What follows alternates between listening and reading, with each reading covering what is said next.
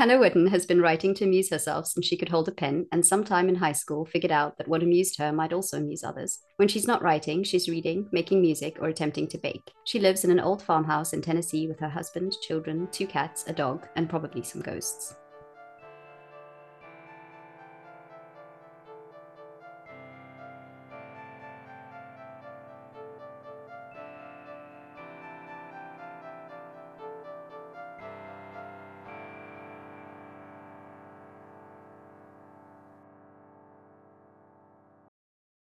Welcome, Hannah. Thank you for having me. Thank, you for joining us. the first time I read your bio to myself, I was reading it in a rush um, on my phone, and I read and probably some goats. I was like, Hannah has goats. There's goats sometimes, not all the time. Ghost They goats. show up occasionally. Yeah. There is a goat that lives across the street from us that Mm. gets out of his pen very frequently and will sometimes come into the yard. So I guess possibly some goats like isn't wrong. So you kind of babysit a goat. Yeah. He That's just he doesn't really require a whole lot of babysitting. You just like look out and you're like, ah, nice goat. a surprise goat. See? Yeah. Sort of. I love it. Yeah, I love your stuff. I'm so excited. Thank you. Yeah, Thank me you so too. much. We were raving Yeah. about you before you before you came on. So. Yes. That's so nice. Thank you. I know. And um, I remember so I had messaged you at one point on Instagram and congratulating you, but uh I'll say it out loud. You're full time now as an author. I am. Yeah, Yes. that's amazing. Yeah, it's been really cool. It's a weird transition, but really cool. Yeah. What were you doing before, if I can ask, or like while you Yeah. were? I worked space. in um I worked in social media advertising actually. Um That's why your Instagram's so cool. Okay. Thank you. Uh, it was mostly for like car dealerships, so Uh-huh. like very different vibe. yeah, you don't you don't read as car dealership. No, thank you. I, I appreciate that. yeah, so it was writing a lot of tweets Mhm. and stuff. Um, and I actually I was doing it part time because I'd I'd done it full time after college, and then whenever I had my first daughter, I dropped back to doing it part time. So, Mhm. which is the only reason that I had any time to like write a book. So, definitely, um, in a very privileged position there to be able to get to do that. But it's been really cool to do it full time, and you know, Yeah. get to go naps whenever I need to. It's a part of your process Yeah. now. it really is, unfortunately. honestly though that's validating to me because uh you know gabby and i had talked about this i'm i'm in this weird space right now in my life where i, I used to be a morning writer because i love getting up in the morning Well, more power and to you. yeah well it's like I am just- not a morning writer, so whenever Okay. she says that, I'm like, but it's just like the the space of just being like the only one up is so Yeah. nice and i love that and it's something the way my brain is in the morning it's there, there's something magical there and then i can't do that anymore because my work schedule changed and gabby and i had actually talked about how what if i took a nap and then wrote after work so Ooh. anyway i'm i'm trying to figure out my life That's really smart, actually. To like try and game your brain. yeah, Yeah. always I've done that like whenever I've been on a really tight deadline. I've done that where I wake up at like five and go Mhm. right, and it always like works out really well because it's like something about doing it kind of before your whole brain turns on, and so you're not like Mhm. overthinking it. Mhm. It's really helpful, but also it just makes me a terrible person for the rest of the day. It's Mm. like some give and take there. I like the jerk in your brain is asleep, but the jerk in your heart is awake. But the jerk in my heart is eternally awake. So oh my god, that resonates so much with me. yeah. Mm. I'm I'm generally a night writer, but you know, then I stay up late and write, and then in the morning I'm grumpy. So I was I very guess much a night writer. Like at this point, I've I'm I'm a middle of the day, right? like it's like uh my daughter's in school, so I have like a pretty big chunk kind of in the middle of the day, and that's when I try to get everything done. But I feel like I definitely do more if I do it at night versus like Mhm. trying to make myself wake up and do it in the morning. Yeah. And it's kind of funny as well because it's it's sort of a little bit what you said, Courtney, about waking up and being alone. For me, that's at night. Like everybody's just Yeah. leaving me alone and I can do things that I don't have to worry about anyone else. I can just be in my space and be with my story. Yeah. I feel like that's kind of the key is just like mm. uh, find a time of day that everyone is going to leave you alone. Yeah. yes. Yeah. the quest. yeah. yeah. Like I can draft distracted because like I know I'm going to change most of it anyway, but I can't mm. revise distracted. Like I have to be dialed in mm. mm-hmm. for revising. But drafting, I remember whenever my kid was really small, like I would just write whenever she was like occupied for you know like 10 minutes at a time yeah. it was like i could probably get 200 words in this 10 minutes if i really just don't care what they sound like that's what i would do too and then yeah. sometimes they turn out to be a great 200 words and sometimes i'm like ah. yeah very much like there well today we're uh when we messaged you we were like we want to talk about dark politics so i'm sure we can yes. talk about a bunch of things. Uh, we we have a bunch of questions, and I feel you know when I when we were talking about all the things that we want to ask you, there's just a monster amount, right? And so we're Yay.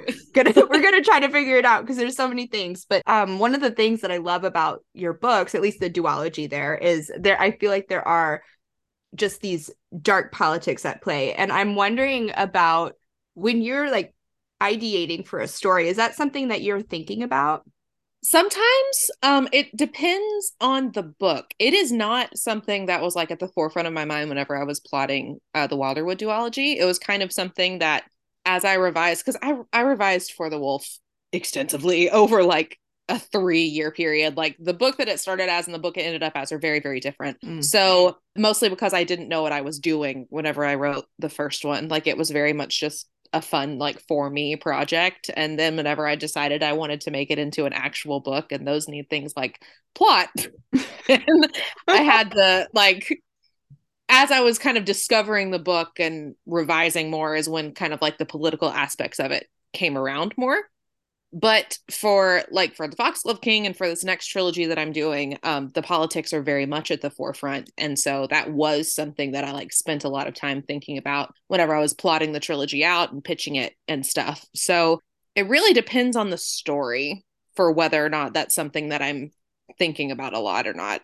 Mm-hmm. do you feel like your process has changed quite extensively then since you had like yes, quite a extremely. yeah. Um, I started out very much as a discovery writer, um, mm-hmm. where I didn't like. I usually would like have a vague idea of what I wanted the end to be like, but I had no idea how I was actually going to get there. And you can't do that so much whenever you're like on deadline and have pretty hard dates you have to hit to like be done. So I'm an outliner now. Um, and it doesn't really come naturally to me, but it is very helpful, which I hate. Like I hate the fact that if I actually sit down and outline a book, it's like this is a lot easier and that makes me angry. but even my outlining process is still like super chaotic. Like it's I like to do chapter outlines. So mm-hmm. which kind of ends up like a zero draft because I'll just like sit down and be like chapter 1 this happens this happens this happens and if I have an idea for like dialogue or a set piece or something I'll like stick it in there. Mm-hmm and nobody really sees those my agent does occasionally, but I usually try to clean them up for her. But even like things still change, even though I outline. So I try I try to like kind of thread the needle between knowing the overarching things that I need to do and like allowing room for discovery because that's where I find a lot of good stuff. Yeah, I agree. Yeah. I, I, feel like all the the good stuff happens when you surprise yourself. We we talk yes, about this quite a lot, but yeah. Yeah. A lot of like things that by the time the book is finished feel like very integral to the story are things mm-hmm. that like just kind of come in the moment and it's like mm-hmm. oh this mm-hmm. actually ties everything together surprise thank you brain isn't that amazing though how that just works and it makes that kind of thing it makes me wonder about the I don't know, like the oversoul of writing or yeah. storytelling, you know, because it it is like how how is this channeling through? And um, for everyone listening, I'm just making a vertical line down my body. yeah. it really is wild because a lot of time it almost it feels like your brain like clicks on and clicks off like into story mode and so much of sitting down to work and like being able to do that efficiently is like trying to find ways to like trick yourself into turning that story mode off. Mm-hmm. And I still haven't quite figured out like exactly what it is that makes that work, but maybe someday. No, like I I I want to know too. So if you Yeah. do find out, can you let me know? Yeah. Oh, believe me, if I find out, it'll be like, listen, we all need this information. I feel like it's also different for different stories, though. Absolutely. Yeah. I read, I forget who it was that said it. I think maybe it was maybe like an Adrienne Young um, Instagram post or something where something about how like some books want to be written at like different times of day and like Mhm. feel like they come to you easier in like different kinds of weather. Oh, and that's yeah. another thing that makes like turning that story part of your brain on so hard because it's different every single time. yeah. I'm reading a book right now called Hustle and Float. Have you heard of it? I haven't, no. It's so it's nonfiction and it's Okay. about basically being I being a person that produces things, but also being a creative and just the inherent dichotomy between the Yeah. idea of production like in a post-industrialized era and also this creative and and in some ways we're, the way we're talking about it is it it feels divine in some Mhm. ways Yeah. Yeah. and so it, it's kind of bizarre to be in that frictional space of like i need to produce this thing that Mhm. feels so deeply part of me you know Yes. and um anyway i haven't finished the book i feel like i can't officially recommend it but i do really like it so far i think it's really great and um I'll look that up because yeah. I um that is like a really kind of weird liminal space to be in for sure Mhm. because the act of like writing and storytelling and then the act of putting that out in the world are so just two very fundamentally different things. And you're often doing them both at the same time. Mm, and it's weird. Like I don't have like Yeah. an eloquent way to put it other than very weird. Very weird. Yeah. because right now i mean would you say that you're promoting the foxglove king right now? Or is that going to be really i mean i'm sure it'll pick up closer to the date I'll but like what's going on. Yeah, so I'll probably like hit it harder in the new year for sure because it's Mhm. typically like between like six and nine months out before a book comes out. Like nine months is usually whenever like they do a cover reveal and like pre-order links go live. And pretty much once that's out, it's kind of like this is the promo cycle. Mhm. And typically you don't hit it super hard until like that like six month, three month, just because most of your pre-orders and stuff are gonna like people are more likely to pre-order a book that comes out in like two weeks than you know a year Yeah.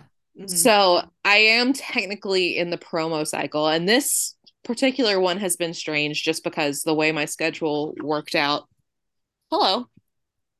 Sorry my husband brought me christmas cookies. Oh. Thank you. Hi hannah's husband. Hi. thank you. Thank you you didn't bring us any. 15 of them. We support all This, snacks. like, this is wonderful. donut shop in town always makes like these really good Christmas cookies. And so I Mhm. texted him and I was like, I think they have them. And he was like, say no more. So Oh, I have keep- Christmas cookies. keep him keep him Yes, he's very good. We like him a lot.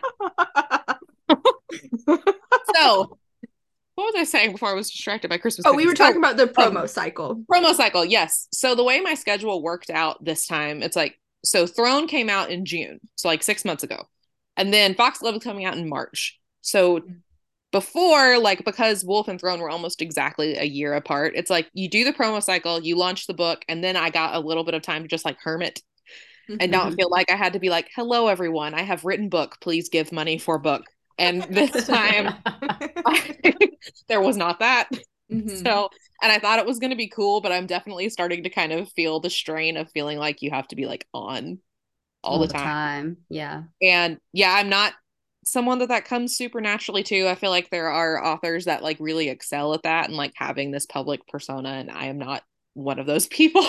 so, Mhm. we're learning a lot about ourselves this year and how I want to schedule things moving forward.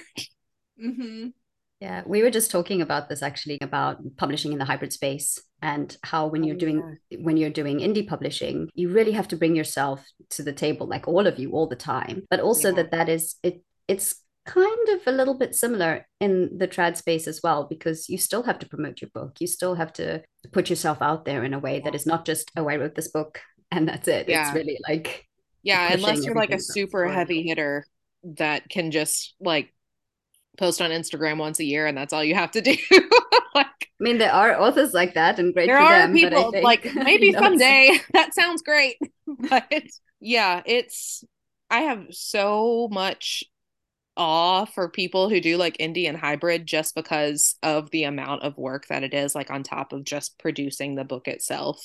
Mhm. that's it's wild to me. And and they like release so much. Like they typically release like multiple books within a year. And that Mhm. is wild to me. My brain does not work that way. How long would you say it typically takes you to draft a book?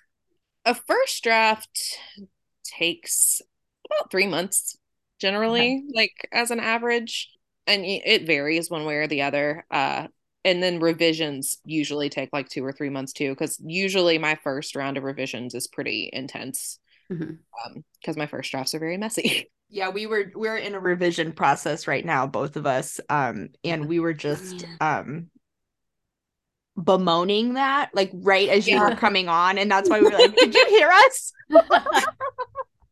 It is revisions are my favorite stage of the book because it's whenever you like start to see things come together, but it is also infinitely the most frustrating.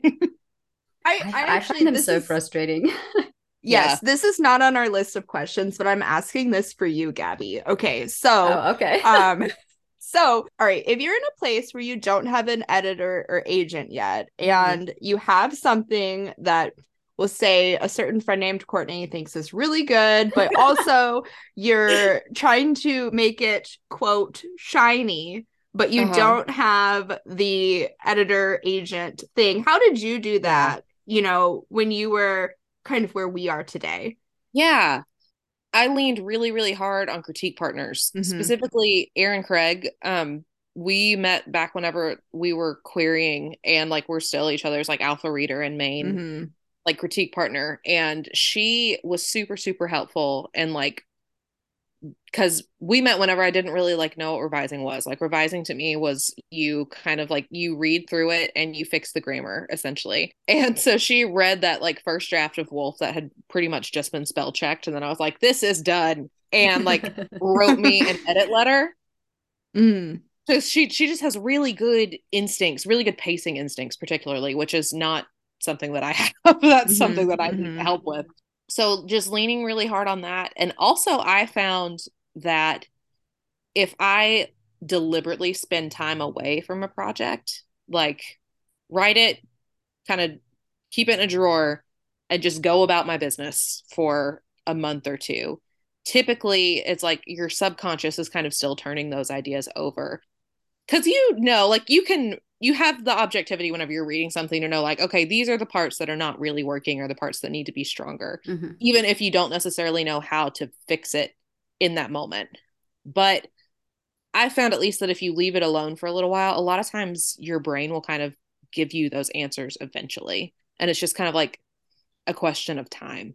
So a lot of times now my editor style is super super collaborative. Like she's more like instead of being like here's wrong and here's how i think you should fix it she's like here's what's wrong. Here's a suggestion for how we could go about fixing it but what do you think Mm. Mhm. would like fit your vision for this best? And at this point no edit letters are like a surprise to me. Like whenever i'm sending it off i'm like i know exactly what is wrong with this book. I just don't know how to fix it yet. And then like it typically takes between like two and four months for my editor to like read and edit and get back to me. And at that point i usually have an idea of like how i want to at least try to address those problems and whenever i have her to like talk it out with and tell me whether she thinks that idea is good or not then that's how we move forward. But I really do think that a lot of it is just a question of time and giving yourself the time and the distance from something to kind of get some more objectivity on it and let your subconscious do its thing. Well, I, I think you probably have a, a, a friendlier brain than mine, but also uh, Sometimes. I, am super impatient, and I guess that's my that's my problem. Like I'll put Yeah, things that's the away, thing, but then I'll it's- come back and I'll be like, "Why is there no answer yet, brain?" I know. That's Yeah, like, she's the to say, worst. Like it just takes time, but this is also an industry where it's like the one thing I don't have. I know. Yeah. Yeah. So, Gabby, the answer is you have to wait, and I'm so sorry that that's what Well, she thank said. you, Hannah. That's my answer, at least. Who knows if that's the correct one? That is just what I have found works for me usually. Well, there have definitely been that. projects that I've spent years away from, and I'm still like, this is just irreparably broken, and there's nothing I can do about it. So Hmm. I, I have one of those. That's, Yeah. I think of it fondly from time to time, but I'm like, nope, that's that's like water. Are you okay? Are you are you already thinking of what's after the Foxglove King? You know, like the next trilogy Yeah. or whatever. I yeah, I don't have anything contracted yet, but I definitely am like kind of in that ideation stage Mhm. where I know what I would like to pitch and kind like I know the vibe. Mm, like, yeah. I have, yeah, I have so a very short pitch written for it, like not one that I'm confident enough in to like send as an option or anything yet, but I I certainly have an idea of what I want to do next. I love that. And actually, one of the things when I think it was when Foxglove King was maybe first announced, I think you had this is where all your your car dealership stuff comes in, right? But you have, you had like a picture and uh, uh, you know of your beautiful cover, and then it had you know just like the different little pitches for different aspects Oh of it. yeah, And- like little like tropes and stuff. yeah, and it was I think it was Ver- uh, Versailles, but derogatory. Yeah, Like I was like sold. yeah. I knew that I wanted to do like this very like flamboyant, opulent setting, but I was like, but I want it. I want you all to know that it's like not in a like praising way. It's like uh, this is opulent and it's fun to look at, but it's bad. It's like like we love it, but and we'll eat the rich afterwards. Like yes, exactly. It is very much that vibe. Yeah. There were so many things in that that I really liked, but that really just like sealed Thank the you. deal for me. Yeah, I feel like this is the perfect time to ask this question. It was one that we had, and also one that came up uh, quite a few times in the question box. Sure. Because we talk a lot about how great the atmosphere in your books is, and so we're talking about Thank you. vibes here and how your your next project is at the moment vibes. So how Yeah. much of how much of that atmosphere comes in in the early draft stage, or how much do you kind of lean into Um, in revisions? Yeah, I feel like it's one of the few things that doesn't change for me in revisions because whenever I have an idea, like one of the very solid things about it is how I want it to feel. Mhm. Um, so it, so I guess that's like the atmosphere and the vibe and all that all that jazz kind of goes into that. So that isn't something that really changes in revisions. It's generally in my first drafts, the vibe is like the most present thing, and everything else is kind of like, eh, we'll figure that out, but it's gonna feel like this. So, um, yeah, that gets established fairly early on, just because of like the way that my brain works and the way that my ideas come to me. Um, and then everything else is kind of like retrofitted into that as I revise. I love that because then I feel like that's really coming across so strong because that's you know that's what people Thank take you. from it. They're like, wow, this the atmosphere in these stories just so great, and it Thank came from you. just so many different people, and so it's wonderful to hear that it starts Mhm. out that way and stays throughout the story. yeah it's very much my ideas are very like sensory whenever i first get them like the feeling of being in the woods whenever like the sun is going down was kind of like the vibe that i wanted Mm. with for the wolf and for the throne. It was like oh, what if road trip through hell? How would that feel? And then with this one it's like uh, a like you're in somewhere that's super super gorgeous but you can just tell that like underneath all of that opulence everything is just like rotting and terrible. Yeah. That's my so- favorite vibe. yeah. The like I got with this trilogy in particular, I'm getting to like explore so much of the things that I've always really been drawn to as far as like the dichotomies between death and life is a big one, but also opulence and rot and holy and unholy, where really is the line between these things, where how does it change depending on your perspective? And it's been really fun. Oh, I'm so excited to read this book. Again, all the vibes. I mean, Gabby and I are both like really into very dark, yeah, yeah, yeah. dark stuff. And so, anyway, I love that. Give me. Yay! I hope you like it. I'm, I'm, I'm sure, sure, I will. will. Again, precise derogatory. You had me. So. Yeah. I always come across the question that authors get asked Are you character driven or plot driven? And I mm-hmm. feel like this is like it's feelings driven, which yeah is the first time that I've been able to put a kind of framework around also the way that I write. I'm like, well, I, I wanted to feel like this, and and like having this conversation, just like, oh, you don't have to pick between character and plot. You can just be like, no, yeah, the there's a whole lot of other stuff I feel like that goes into it. Yeah, so very emotions driven hmm. is how yeah. I would categorize it yeah. Do you feel though that like you know your because one of one of the things that i love love love is your characters especially your your female main characters. And i wonder how how well you know them when you get into the draft stage. Do you kind of get Ooh. to know them as you draft or do you have a very good idea of who they are? Yeah. I um again it depends. I feel like i definitely get to know them better in the revising stage and that is kind of how I can tell that revising is working is whenever I start to feel like I can identify a character's motivations better and I'm able to like make those snap decisions of how they would react to something. Mm-hmm.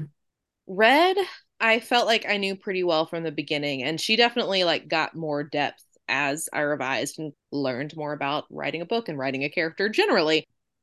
Neve was hard to get a grasp on I spent a lot of time in revisions for Wolf, kind of figuring Neve out.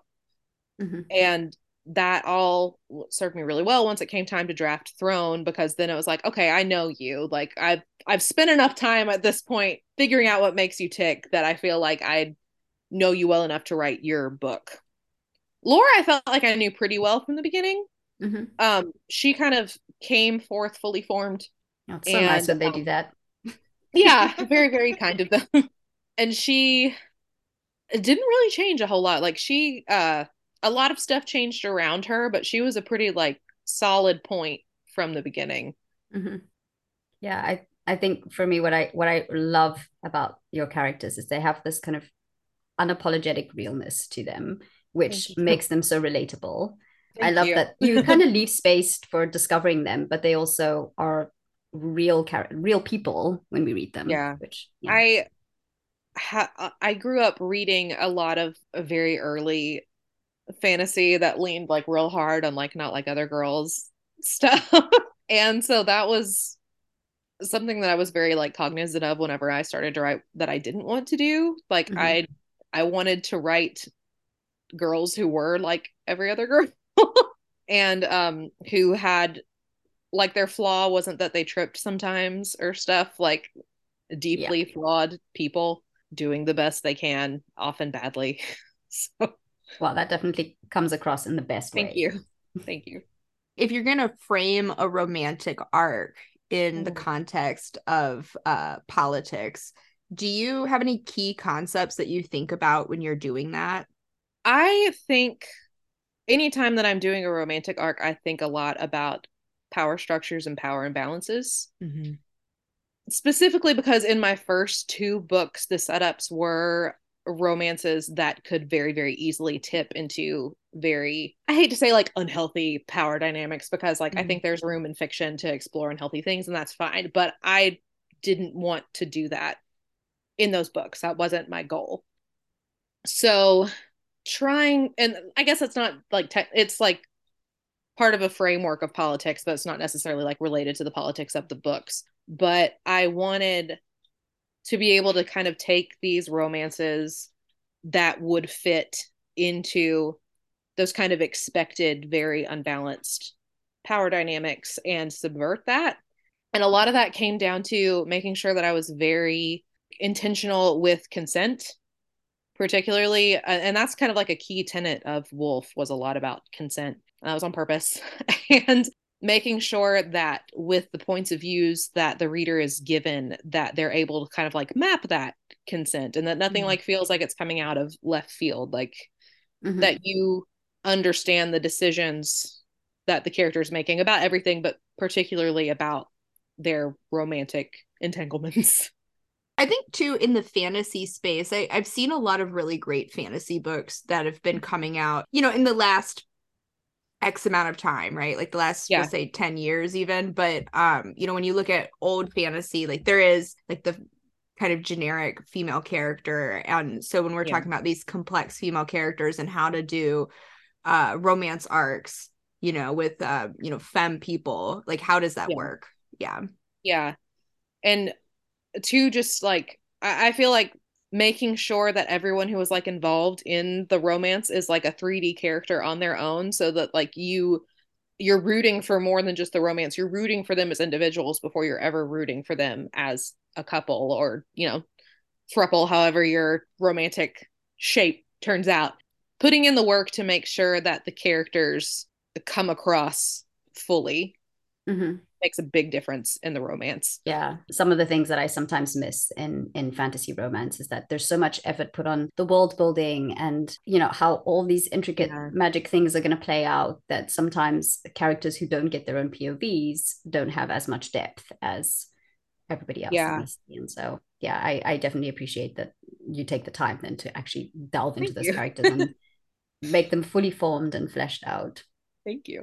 Okay, so a really good friend of mine, I was this is a, a prior project I was working on, but I was getting stuck in some of the backstabbing of Mm, mhm. things.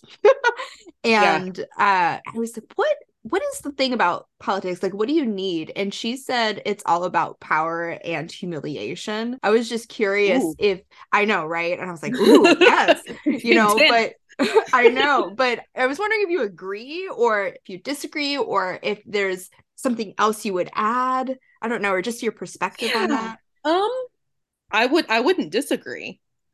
I I think again it kind of all comes back to character and getting to know both your protagonist and your antagonist well enough to understand why they would be pursuing power in the first place.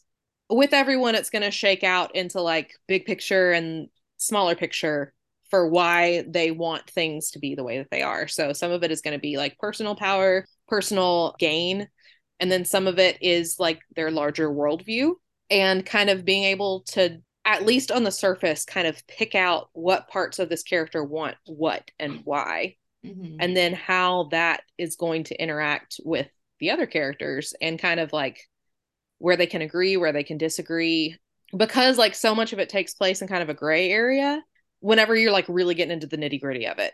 If you're trying to do a court intrigue or something where the politics do play a big picture you're going to have betrayals and compromise. You're going to have people that are in it just for personal gain and are like making up all the stuff about worldview and then people that it's the opposite. So just really getting into the head of the character and figuring out what you need them to do for the narrative but also like what makes sense for them on the micro level Hmm. So do you then have some core questions that you need answered for yourself before you can sit down and start drafting? Or do you just need to feel in a comfortable space enough to say, okay, now I feel like I, I have a grip of what I want this book to look like. Let me yeah give it a try. I don't do like a whole lot of pre planning, but kind of like what we were talking about earlier. Most of that is just because, like, whenever I sit down to work and the brain clicks on, that's whenever I start figuring things out. So I I have a hard time being like today I'm going to sit down and I'm going to outline and I'm going to like do these character analysis and figure it out that way. Whereas if I like sit down and draft, that's whenever I get those ideas. And so I'll typically just try to like keep a notebook or something next to me. And if I have an epiphany about a character, just make sure I write it down and keep going with the draft. So it's um very much like a discovery process. I feel like I should be taking notes because I feel like you're. Thank you. I could just have a very flattering. I just, no, just like as you're answering some of these questions, I'm like, oh yeah, I feel like that that sounds like it, it could fit with the way I do things. So yeah. I've tried to be like the person that does a bunch of like character analysis and beat they never and work stuff like me. that. No, Yeah. it just never it, like even whenever I do them, I don't feel like it really helps. Like I feel like being like in the moment with Yeah. drafting is really the only time I'm able to figure it out. Yeah, yeah, me too. I wonder, do you feel like Brains you're so almost weird. living that process then? Yeah. Yeah. And whenever it's it's one of those things like when you do get in the groove, it's hard to turn it off. And that Mhm. happens to me a lot like if I'm at the end of a draft. Cuz at that point I've kind of like had my epiphanies, you know, like I've rounded out everything in my brain enough to where I even feel like I could write the end of a draft. Because a lot of times, if I haven't had those moments yet, I'll get to like writing the climax, like the last five chapters or something, and I'll start over because I'm like, I don't feel like I know enough about this book to try and write the end of it yet. But I feel like if I go back and I start fixing that, then that's whenever I'm gonna like have that moment. Mm-hmm. So yeah, I once I get to the end, I uh, finally like know what I'm doing, and I find that that's whenever I'm putting in like my five thousand words a day. Like that's whenever I feel like I can't pull myself away from the computer. Whereas up until that point, it's like pulling teeth to Mm. get, you know, my 1500. And then I'm like, I never want to look at this again until tomorrow. so this is a, another question that I had that I, I feel like is kind of related, but almost in the vein of hiding secrets from your Mhm. reader. Um, do you have any advice about that or how you hide them from yourself Ooh. until like you can get to them at a good time? I'm just curious Yeah. if there's any kind of thought uh process for that. A lot of revision because I usually, if I am drafting, will like show my cards way too early. Because, like, if I know, uh, uh, yeah, so it kind of becomes where in my first draft, it's like, I'm just going to tell you everything straight up. And then whenever I go back and I'm like tweaking it and revising it, that's whenever I'm like, okay, I can take out this bit of me telling you. And instead, because I know how I want to do it whenever it's revealed, I can foreshadow that. And like, I, I feel like I tend to be kind of like heavy handed with my foreshadowing just because I'm like, I want to make sure you get this. I want to make sure that once you arrive, you understand that this is not just like coming out of nowhere. Like, this has been set up. So that I probably should dial it back a little bit. but um, yeah, so it's just like do the thing and then like take it out and then sprinkle in your breadcrumbs. Thank you I for always saying admire that. people who can hide secrets well, though, because I feel like I have to keep lists of like what I know and who knows what, Yes, because otherwise it's just like what? I forget, like because I know everything, so I'm just like, well, yeah, especially whenever you're in so like that drafting stage and it's like it feels like it's been ages since you wrote the beginning of the book and now you're in the middle of it and you're like I don't remember who I have told this information to. Yeah. So like whenever I was going back and reading the first draft of the second book in the Nightshade Crown Empire and I had the same reveal like 3 times and I was like, well this will not do. Just because I kept forgetting that I had already done it. oh, it's so hard. Thanks It's again for saying that because I just feel like I needed to hear that because sometimes I'm like, gosh, Listen. I am not smart enough to write this thing. Sometimes, you know, I like that's- have that thought 15 times a day. Like, I'm like, this seems like a really cool idea whenever it was just an idea, but now I'm having to execute it. And it turns out I am not smart enough to do that. so is your favorite part of the book then? Is it when it's done or before it's done? Like before you've even started? Just curious. I don't know. I feel like I really like the copy edit stage. Mm. So I, that's when the book is like technically done, but you're like going in and you're just like you're tweaking your wording, you're making sure that like all the sentences are as shiny as you can make them, and it's like the moment when like, the hard work is done and you're just making it look really nice. Mhm. Mm. I really like that stage just because it's the first time that I can be like, oh, okay, like this is good. I I did a good job. I got an A in publishing. That's fun. I I I really love the revising stage too, though. Really, the only stage that drives me nuts is drafting, and it's just because like the difference between what you want and what you're able to produce at that point feels insurmountable. Like it, it just the finish line is like over here and you're right here, and that is very annoying to me. And it's part of the process, and everybody has to do it, but it's my least favorite part just because I want the images that are in my head whenever I listen to my playlist. It's like I I want that now, but I can't have that now. I have to figure out how to get there. it's the impatience, right? It's like exactly. Yeah. let me have it right now. exactly. Let it spring fully formed from my Pinterest board into this Word document. yeah. So then, like, when you're, because it sounds like you and Erin really lean on each other a lot. Is that Mhm. something then where, I mean, because this is something like Gabby and I do, and like our, also with our friend Nadine, and we just Mhm. basically cry to each other. I mean, is that is that the tactic to get That- through it? Yeah, that's um I think that's how everybody does it really is everyone just you know, you have multiple dark nights of the soul until you're like, "Oh, I did it." Great. Okay. I'm just, I just need to, I need to I have had note. many occasions where it's like I'm trying to explain something to Erin where it's like I can't figure out how to do this. These are all the things that I've thought about. Here is like a bazillion paragraphs on how this problem is so big that I cannot possibly solve it. And then it's like as I am explaining it to another person is when I'm like, "Oh wait, I know what to do now. Thank you for your help." And she's like, "You're welcome." I'm laughing because I do this to Nadine. I'm like, Yeah. I have to talk about this thing because I don't know what I did and I broke it. Literally every single writer that I know does the same thing. Like the terror of the blank page is real no matter how many books you have written.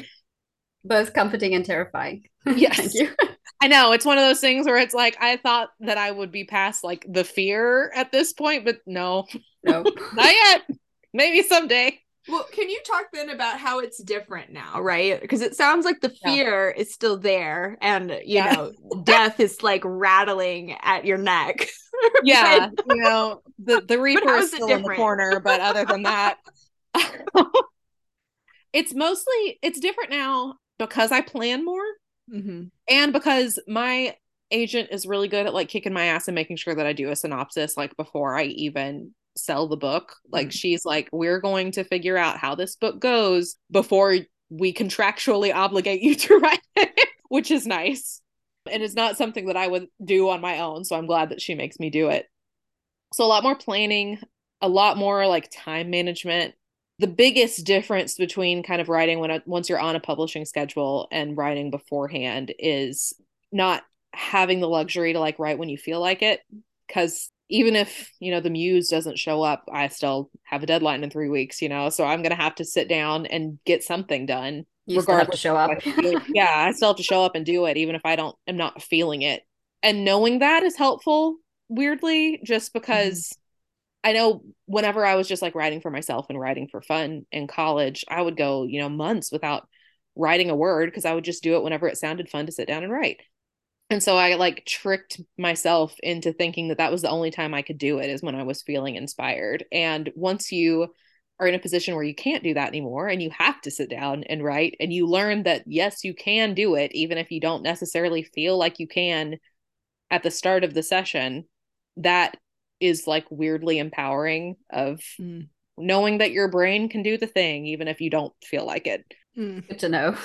yeah I mean, I still make myself do it even when I don't. I think Yeah. the, the part where I struggle actually is the revisions. I was just uh, telling Courtney about this earlier, where I said you just because for me, there's a point where after I draft, I have to now sit down and figure out the things that I broke and or Yeah. stuff that I walked myself into plot holes for. Yeah. And it's that phase of having to sit still and think about how to fix it that really gets to me because I'm such a doer that if I can't just be like doing the thing, I feel like Yeah. I'm not doing anything. like the sitting and thinking is a big part of it but it all it feels like you aren't doing anything even It's so frustrating. you are it really is Mhm. the whole process very frustrating zero Yeah, out of- we just keep coming back. yeah it's so funny because we keep doing it right and it it Mhm. does um like it's so interesting to me because i i had a wonderful weekend and it was because it was like the first time in a while that i've really gotten to actually just sit down and just be with my story for a lot of time Yeah. and to me i was like this is why i do this thing like this is this Yeah. is this is the whole thing because i was like wow this is what it's like to be well you know yeah isn't that nice yeah I was talking to a friend yesterday. We were talking about like market and like publishing market and how it's really easy to kind of fall into the trap of being like, how do I make these ideas like the most marketable? How do I cater to this trend that's going on right now so that it can be successful? And how you can really hamstring yourself creatively trying to do that because if you are not having fun working on the story, then what's the point? like nobody else Mhm. is going to have fun if you're not having fun. So you kind of have to find the thing that is going to bring you joy and just really dial into it even if it's not the thing that seems like it's going to be at the top of the market. Yeah. And you can never guess the market really. No, yeah, that's too, is it's just it's a fool's game to try and Yeah. figure out what's gonna be popular and what's gonna blow up because no one knows. None of us know. It's all just a Guesswork. Yeah. So I have a question, I think, in the vein of breaking into this kind of niche thing, whether that's getting an agent or mm-hmm. whatever. You know, because I feel like, you know, we talked about how great you are at atmosphere. I think that's one of the things that, you know, I love about your work, but also it's it's got like a romantic line, but it's also fantasy, right? And I'm like, that is exactly what I want. Give it to me every time, you know. And can you just talk a little bit more about how you got your agent? Was your book um Sure. because I know it's you said it changed a lot, but you yeah. know, for people out there, I think we have a lot of friends that want to write in that vein. I know I do. I, I want an agent for that. Give me that, you know. So t- tell us the secret. yeah. So uh, I will preface by saying that this was I signed with my agent in I think 2018, like early 2018. So the game has changed a lot since I've been in it. Mhm. I will start with that. So I wrote for the Wolf, the book that became for the Wolf in 2016, and I actually had no intention of pursuing publication with it whenever I started it. I had just had my daughter, was in a very deep fugue of postpartum depression, and just needed something that was like an escape, uh, something that was just for me. I was also very sleep deprived. So um, I just basically started writing the book that I wanted to read. And I'd done that since I was a kid. Like that had always kind of just been a form of entertainment for me. So it wasn't really anything different. And I just started doing that. Um, and I slammed every single trope that I enjoyed into this book, whether it really fit or not, and wrote it in like three months, which was the fastest I had ever written anything. And it wasn't until after I was like rereading it that I was like, I feel like there's something here. Like, I feel like this could be a real book, but I had no idea how one would go about making something a real book. So I Googled, I hit the Google. Google told me to join Twitter. So there's that. But I did, for better or worse. But it did help me figure out how the industry worked. That's when I was like, oh, okay. So you, in order to publish with like one of these larger publishing houses, one needs an agent. And in order to get an agent, you have to send a query and all of this stuff. And this was also at the point where I still didn't really know what revising was. I was like, I have written book, book is done. Now I find agent. That's not how that goes. So I met Erin on Twitter. So there, you know, Twitter's done like a, a couple good things. That's one of them. Um, Erin. yeah, Erin. And we were both entering Pitch Madness because this was like the golden age of Twitter pitch contests. And so Pitch Madness was like a precursor to Pitch Wars. It was kind of the same idea. And we were both entering with fairy tale retellings. So we got hooked up. We swapped manuscripts. This is when Erin was like, revising is when you go in and you fix the broken parts of a story. And I was like, oh, okay, cool. You learn something new every day. And so she wrote me an edit letter and I edited it, actually revised it, made it like marginally make sense instead of be just like a mess of tropes and like longing glances. There was a lot of longing glances, and th- there's there still are. Um, so with that, Which we appreciate, just to Yeah, say. Thank you. you know what the people want. So with that version, I got into another, yet another pitch contest. This one was called Rev Pit. I don't think it's still, well, I don't think any of them still exist now, actually, but I think this one like died a long time ago. But I actually got into this one and ended up like rewriting the book from the ground up with them. And at this point, I had originally written the book as new adult because it was like right after ACOTAR was hitting really huge and it was like originally published as a new adult title. And I was like, okay, that's kind of on like on the level with what I'm doing here. So that seems like a good spot for it. And it was during Rev Pit that the mentor I was working with was like, so bad news. New adults actually not going to be a thing. You should probably revise this down to YA. And I was like, okay. So I did. and the book just lost a lot in that revision. Like structurally, it worked better. It was a good revision structurally, but just something about like the the essence of it, I guess, didn't land. But that was the version of the manuscript that got, in, got into Pitch Wars. So I did Pitch Wars, rewrote the book yet again. It was still YA at this point. I didn't get an agent through the Pitch Wars showcase. I got like 10 requests, none of them panned out. And at this point, I'm thinking this book is probably dead. Like it had if I had followed like conventional wisdom at the time, I would have shelved it. But I just felt really connected to the story. I felt very strongly about it. A lot of that is probably because of like the state, like the the mental state that I was in whenever I was writing it and like what it had become to me. It was just very like a personal talismanic thing so I did like a final send off where I sent to a lot of new agents, like who hadn't been agents at the time that I was originally querying. And one of those was my agent, Whitney, who had, she had been an editor at Tor and then had like just very recently swapped from doing that into agenting. So I signed with her, rewrote the book again, and we went out with it as YA.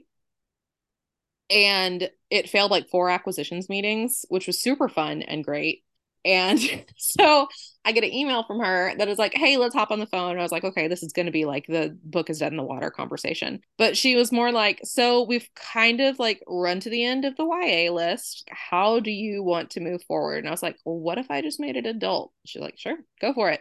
So that's what I did. And then it sold in like a month after it was adult. So it's like, oh, so that's what it was supposed to be. Great. So you knew from the start Yes.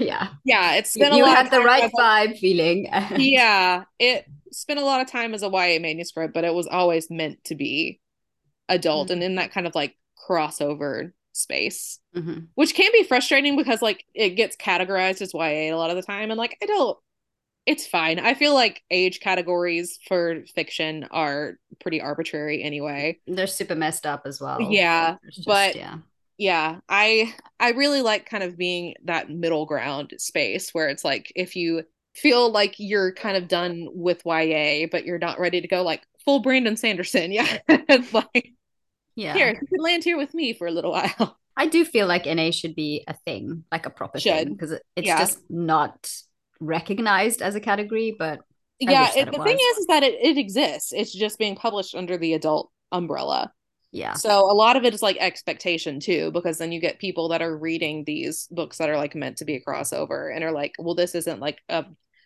700 page super political tome. So this isn't adult fantasy. And it's like, Mm, yeah, uh, yeah. We we talk a lot about expectation and how just yeah, you know, just yeah, yeah, yeah being able to just knowing exactly what you're putting forth and what you're what readers are going to expect from what you pitch and yeah. i think part of that is how much you talk about your book before it comes out but also yeah. you know then you at some point don't yeah. always have exactly control of yeah. the way that it's categorized so yeah and we uh we recently did an interview with uh Jaquetta um you know she writes middle grade mm-hmm. and you know we were also talking about that weird space of middle grade and YA, but like lower YA. YA. Yeah. You know, and so there's these weird gaps, but I feel like particularly with new adult, it's so weird because every time I talk to people, all the people that actually like want to read that like people are like, yeah, that's a thing, but it's not a thing, right? Yeah. And yeah. I think everyone, everyone out there besides publishing is like it's a thing. you know, everyone. So what yeah, I it's just heard so was that it was like because bookstores didn't want to like recategorize their shelves or whatever but now it's like y'all recategorize to have four rows of funko pops i feel like you can exactly like they could right this is the real dark politics conversation it's it. the funko pops yeah now we've reached it what do we do about the funko pop i i think that that is actually the next thing that we need to talk about so yeah yeah yeah. That didn't come through in the question box, though, unfortunately. So, what if it had somebody that was just like really angry about Funko Pops? But also, I'd be so impressed because I would wonder how they could have anticipated we talk about Funko Pops, and I'd want I'd want to be their friend for so many questions to know the future. So few so. answers. hmm. All right. Um, Courtney, do you have any more specific questions that you wanted oh, to dive into? no, just um, I just love talking to you, Hannah. I don't have any other Thank specific you so much. ones. So. you guys are so easy to talk to. It's always so nice whenever you can just like have a conversation. Yes. Yeah. Yeah. Agreed. Yeah, but we, we do we do have our very great questions that we always yes. ask. So Gabby, always. which one do you I'll let you I'll let you pick. I want to talk about your story beast. Okay. So um Ooh You so you wrote a big, scary, biblically accurate angel with a bunch of eyes. Yeah. Okay. So I, I have to know where the, the bunch of eyes, why the bunch of eyes? I mean, I love the bunch of eyes. I'm very curious. So this was very much like I just came up with it and was like, yeah, that sounds good. But now I've thought about it because I was thinking about it earlier. And I was like, I think that subconsciously the bunch of eyes was supposed to be like the many different points of view that you can look at a story from and the mm-hmm. way that it like changes shape. I use like the metaphor of a prism a lot, like both in my writing and in how I like think about story in general and how just it changes color and it changes perception depending on the way that you turn it and how you can take the same premise or the same trope and depending on like who you give it to and how that person turns it and how they look at it you're going to end up with completely different interpretations Oh, that's so good. I love that. this is i mean this is my favorite question all the time. I mean well it, it's almost tied with the next question but you know we always get so many interesting answers and Yeah. there's so many there's so many different shapes of how people want to tell a story or can or mm-hmm. do or whatever. And it's always so interesting to hear the answer to this question because every time it's very different. Yeah. So- and I, I mean i feel like especially like a lot of my stories start very tropey and very like i want to do the forest fairy tale or i want to do the like sword and sorcery court intrigue. And it's mm-hmm. not like these completely off the wall premises that you see these people coming up with that it's just like i literally would never have thought of that. And it's incredible that your brain works that way. Mine just doesn't. But i like taking these settings and kind of setups that feel familiar and being like okay but we're just gonna like turn it just a little bit like this and see what else we can squeeze out of it that we haven't before. Yeah like you're gonna be like rot but make it pretty. Yeah. I love that. It works. it does work. Again Thank you you. know totally my vibe. Um okay so our next question is what's your favorite snack? Ooh this changes daily. Currently Is I'm it gonna- I'm Christmas cookies? Christmas cookies, yeah. That's I'm thinking about those right now. But there's um I, I'm a big Cheez Its fan. Mm. Anything cheese based, really. Like I'm not picky. If it's Cheez Its, if it's like the cheddar Chex mix, any sort of cheese based cracker snack that you can give to me, I will happily eat.